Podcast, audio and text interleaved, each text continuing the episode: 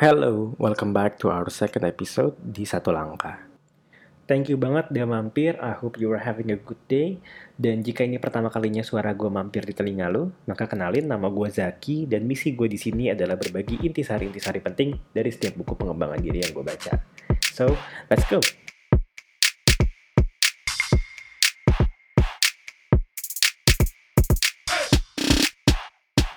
Gue akan mulai dengan sebuah cerita. Let's say ada dua orang, A dan B. Mereka berdua adalah mantan perokok yang sekarang lagi berusaha berhenti. Terus misalkan lagi nongkrong ya, dan ada temennya yang nawarin rokok. Yang A jawab, sorry bro, gue lagi berhenti ngerokok. Yang B jawab, sorry, gue bukan perokok. Menurut lu, di antara mereka berdua, siapa yang lebih mungkin berhasil dalam mengubah kebiasaan merokoknya? Nah, ini area pertanyaan yang akan kita diskusikan di episode sekarang, tentang bagaimana mengubah habit-habit kita. Tapi sebelum masuk ke bagaimana mengubahnya, izinin gue untuk ngomongin sebentar tentang apa habit itu. A habit is a behavior that has been repeated enough times to become automatic. Pertanyaannya adalah, kenapa kok bisa kita ulang terus-menerus? Kenapa kita repeat terus perilaku itu? Jawaban sederhananya adalah karena itu memberikan kita perasaan senang atau reward. Gini contohnya. Kita lagi stres sama banyaknya tugas. Tugas kantor, tugas kuliah, tugas sekolah, apa pun itu tugas lo ya. Terus kita pulang, kita nonton film, and then boom, what happened? Kita ngerasa enakan. Ya nggak? Nah, proses itu disimpan di otak kita. Dia akan ngingetin, oke okay, bro, lain kali kalau kalau lu ngerasa stres, lu nonton film aja, langsung ngerasa enakan. Niat otak kita baik, dia sedang menyimpan solusi yang nonton film tadi dalam menyelesaikan masalah kita. Stres akan tugas kuliah itu atau tugas kantor itu. Dia hanya pengen bantu kita sebenarnya.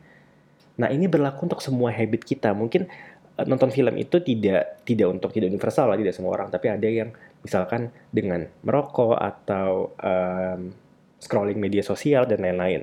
Ada banyak cara dalam dalam kreatifnya otak kita mencoba menyelesaikan masalah dengan habit-habit yang sebenarnya kurang konstruktif. Gue paling suka sama kutipan dari seorang behavioral scientist, namanya Jason Herrera. Herrera, susah bacanya, mohon maaf. Dia bilang, habits are simply reliable solutions to recurring problems in our environment. See, di situ dia bilang reliable solutions, bukan constructive solutions. Kenapa sih Zak sebenarnya otak kita kok bisa-bisanya menyimpan suatu pola solusi yang sebenarnya tidak bermanfaat buat kita secara jangka panjang? Nah, untuk menjawab pertanyaan itu secara detail, untuk ngomongin itu secara secara lengkap, kita perlu ngomongin yang namanya evolutionary psychology. Itu kita simpen aja buat episode lain, karena nanti bakal panjang banget episode sekarang. So, di sini kita terima dulu aja faktanya bahwa otak kita memang sering kali ya, sering kali tidak peka sama sama dampak buruk atau bahkan dampak baik dari kegiatan jangka panjang. Dia lebih peka sama ancaman atau kepuasan jangka pendek gitu. Sehingga penting sekali bagi kita untuk punya awareness yang lebih tinggi untuk punya kesadaran atau mindful mindfulness yang lebih kuat dalam mendetek apakah yang kita lakukan sehari-hari secara jangka panjang dampaknya seperti apa. Di episode sekarang goal gue adalah bukan dengan um, tiba-tiba mengubah kita kita berdua ya. Karena as always setiap episode yang gue buat setiap um, knowledge yang gue share itu untuk diri gue sendiri juga gitu. Gue di sini tidak tidak berperan sebagai sebagai orang super pinter super bijak yang hanya hanya memberitahu kalian aja. Tapi di sini gue juga ngingetin ke diri gue sendiri karena sering kali gue juga menjadi korban dari dari pengetahuan-pengetahuan yang tidak gue terapkan. Oke. Tujuan gue sekarang adalah membantu kita berdua untuk sama-sama abis hari ini. At least sedikit demi sedikit kita menambah habit kita. Tidak perlu besok kita langsung jadi orang yang bangun pagi, terus langsung belajar, langsung deep work 2 jam. Habis itu kita langsung meditasi, terus kita langsung olahraga dan lain-lain. Tidak harus demikian, tapi setidaknya mulai hari ini kita punya sense of urgency untuk mengubah habit kita sedikit demi sedikit setiap hari. Karena sedikit itu ketika kita kali kita multiply menjadi bertahun-tahun itu gila dampaknya bro Sumpah, sekarang um, ini sebenarnya nggak perlu gue sampein, tapi gue pengen banget nyontoin ini atau me membicarakan ini ya, secara, secara matematikanya coba kita lihat. Misalkan dalam satu hari, kita nambah satu persen aja habit baik kita. Kita analogikan gini ya, let's say di hari ini, kita punya kualitas habit 1, 1,0. Terus besok meningkat 1%, jadi berapa? 1,01. Besok yang lagi nambah 1%, jadi berapa tuh? Um, 1,021 ya. Nah, pola yang sama kalau kita kalikan terus selama setahun, berarti 365 hari, kira-kira hasilnya berapa? Guess what? 37,78. Maknanya apa? Maknanya adalah kalau mulai besok kita menambah habit positif kita satu persen aja, kita lakukan selama setahun, maka tahun depan di tanggal yang sama, kita akan menjadi 37 kali lebih hebat dari kita yang sekarang. Gila gak? Gila. Itu berarti 3.700 persen. Kalau kita belajar keuangan, gue bisa jamin gak ada investasi yang rewardnya atau returnnya setinggi itu bro. Itu gila banget. Begitupun sebaliknya. Kalau dalam satu hari, kita nambah satu persen kebiasaan buruk. Jadi kita hitung kebalikannya. Misalkan hari ini 1,0, berarti kalau kebiasaan buruk kita kurangin ya. Jadi 0,99 besoknya 0,9 sekian. Terus kalau kita kalikan 365 selama setahun, maka tahun depan di hari yang sama, value kita akan menjadi 0,03. Gila. Satu persen setiap hari dampaknya luar biasa. Oke, gitu ya. Itu um, kenapa gue pengen banget share itu di sini, karena saat gue baca, gue mind blown, to be honest. Wow, gila.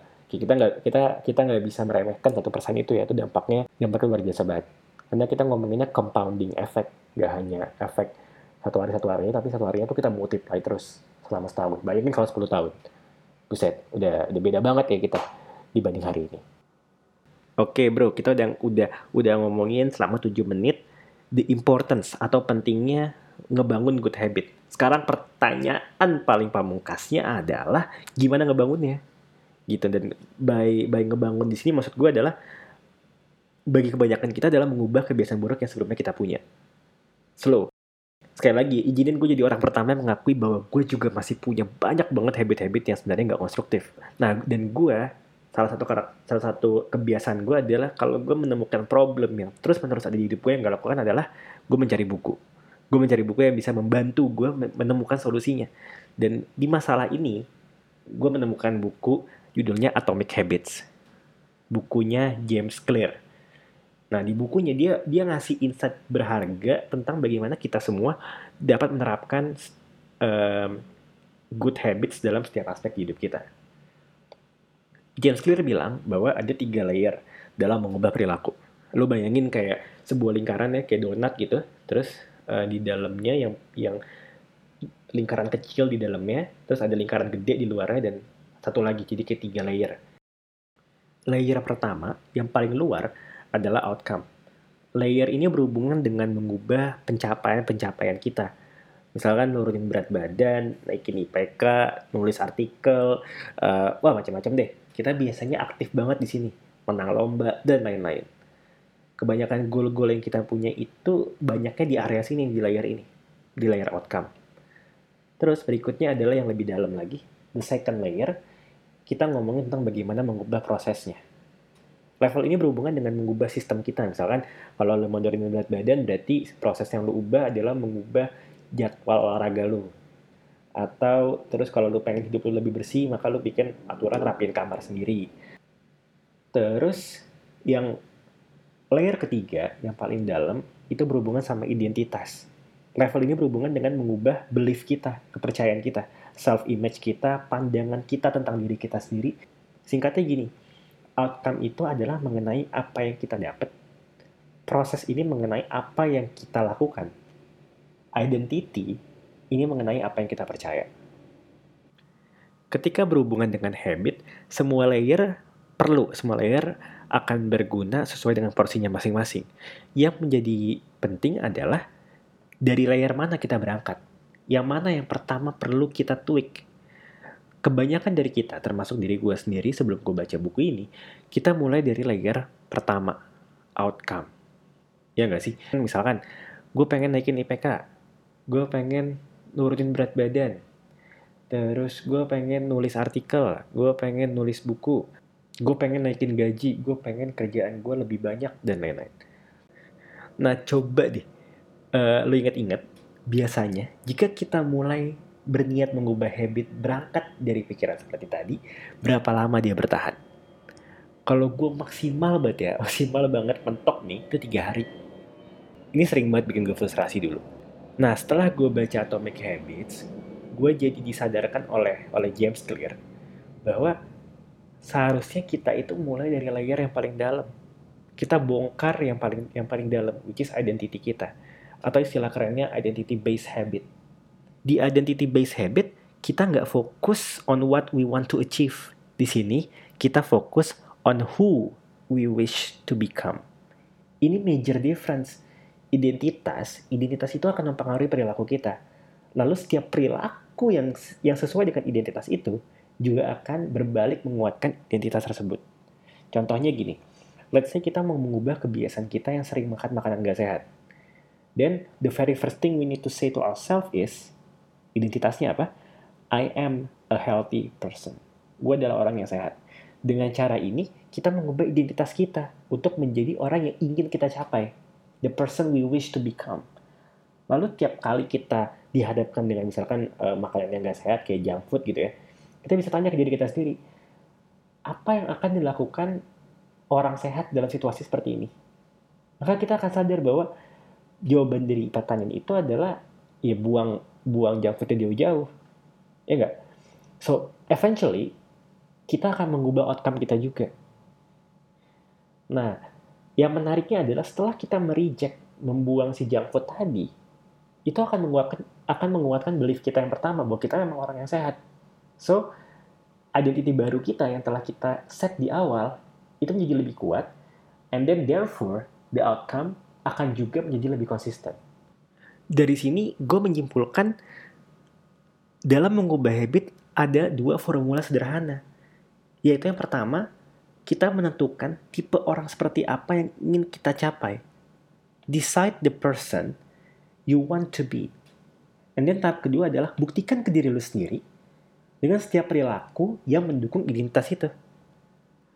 Kalau kita balik ke contoh di pembukaan episode sekarang tentang A dan B yang berusaha merokok, kita sekarang jadi aware bahwa dan mungkin lo bahkan udah aware dari pertama tadi ya bahwa orang B lah yang akan punya peluang lebih tinggi untuk berhasil berhenti merokok. Karena orang A masih menganut rokok sebagai identitasnya dan dia fokus sama outcome which is berhenti ngerokok. Sedangkan person B, orang B, fokus pada layer terakhir. Dia bilang, saya bukan perokok. Itu identitasnya dia. Identitas baru yang dia punya dan dia buktikan dengan menolak tawaran rokok temennya. Dari situ apa akhirnya identitasnya makin kuat. Gitu, sehingga ketika dia dihadapkan dengan peluang perokok lagi, dia akan nggak nyaman karena itu bertolak belakang dengan identitas kita.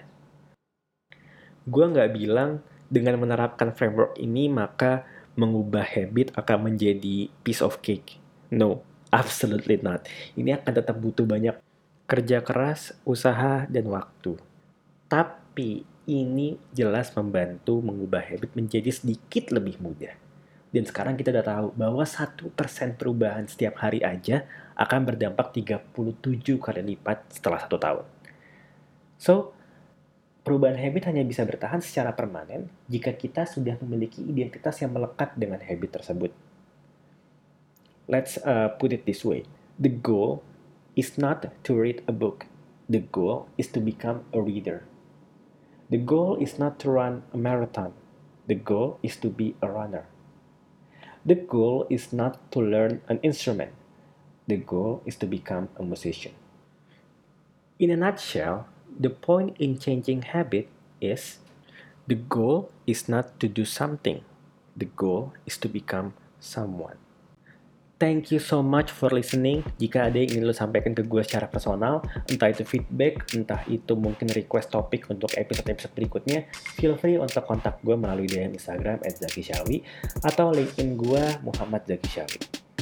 Thank you so much sekali lagi. See you next time. Have a good day.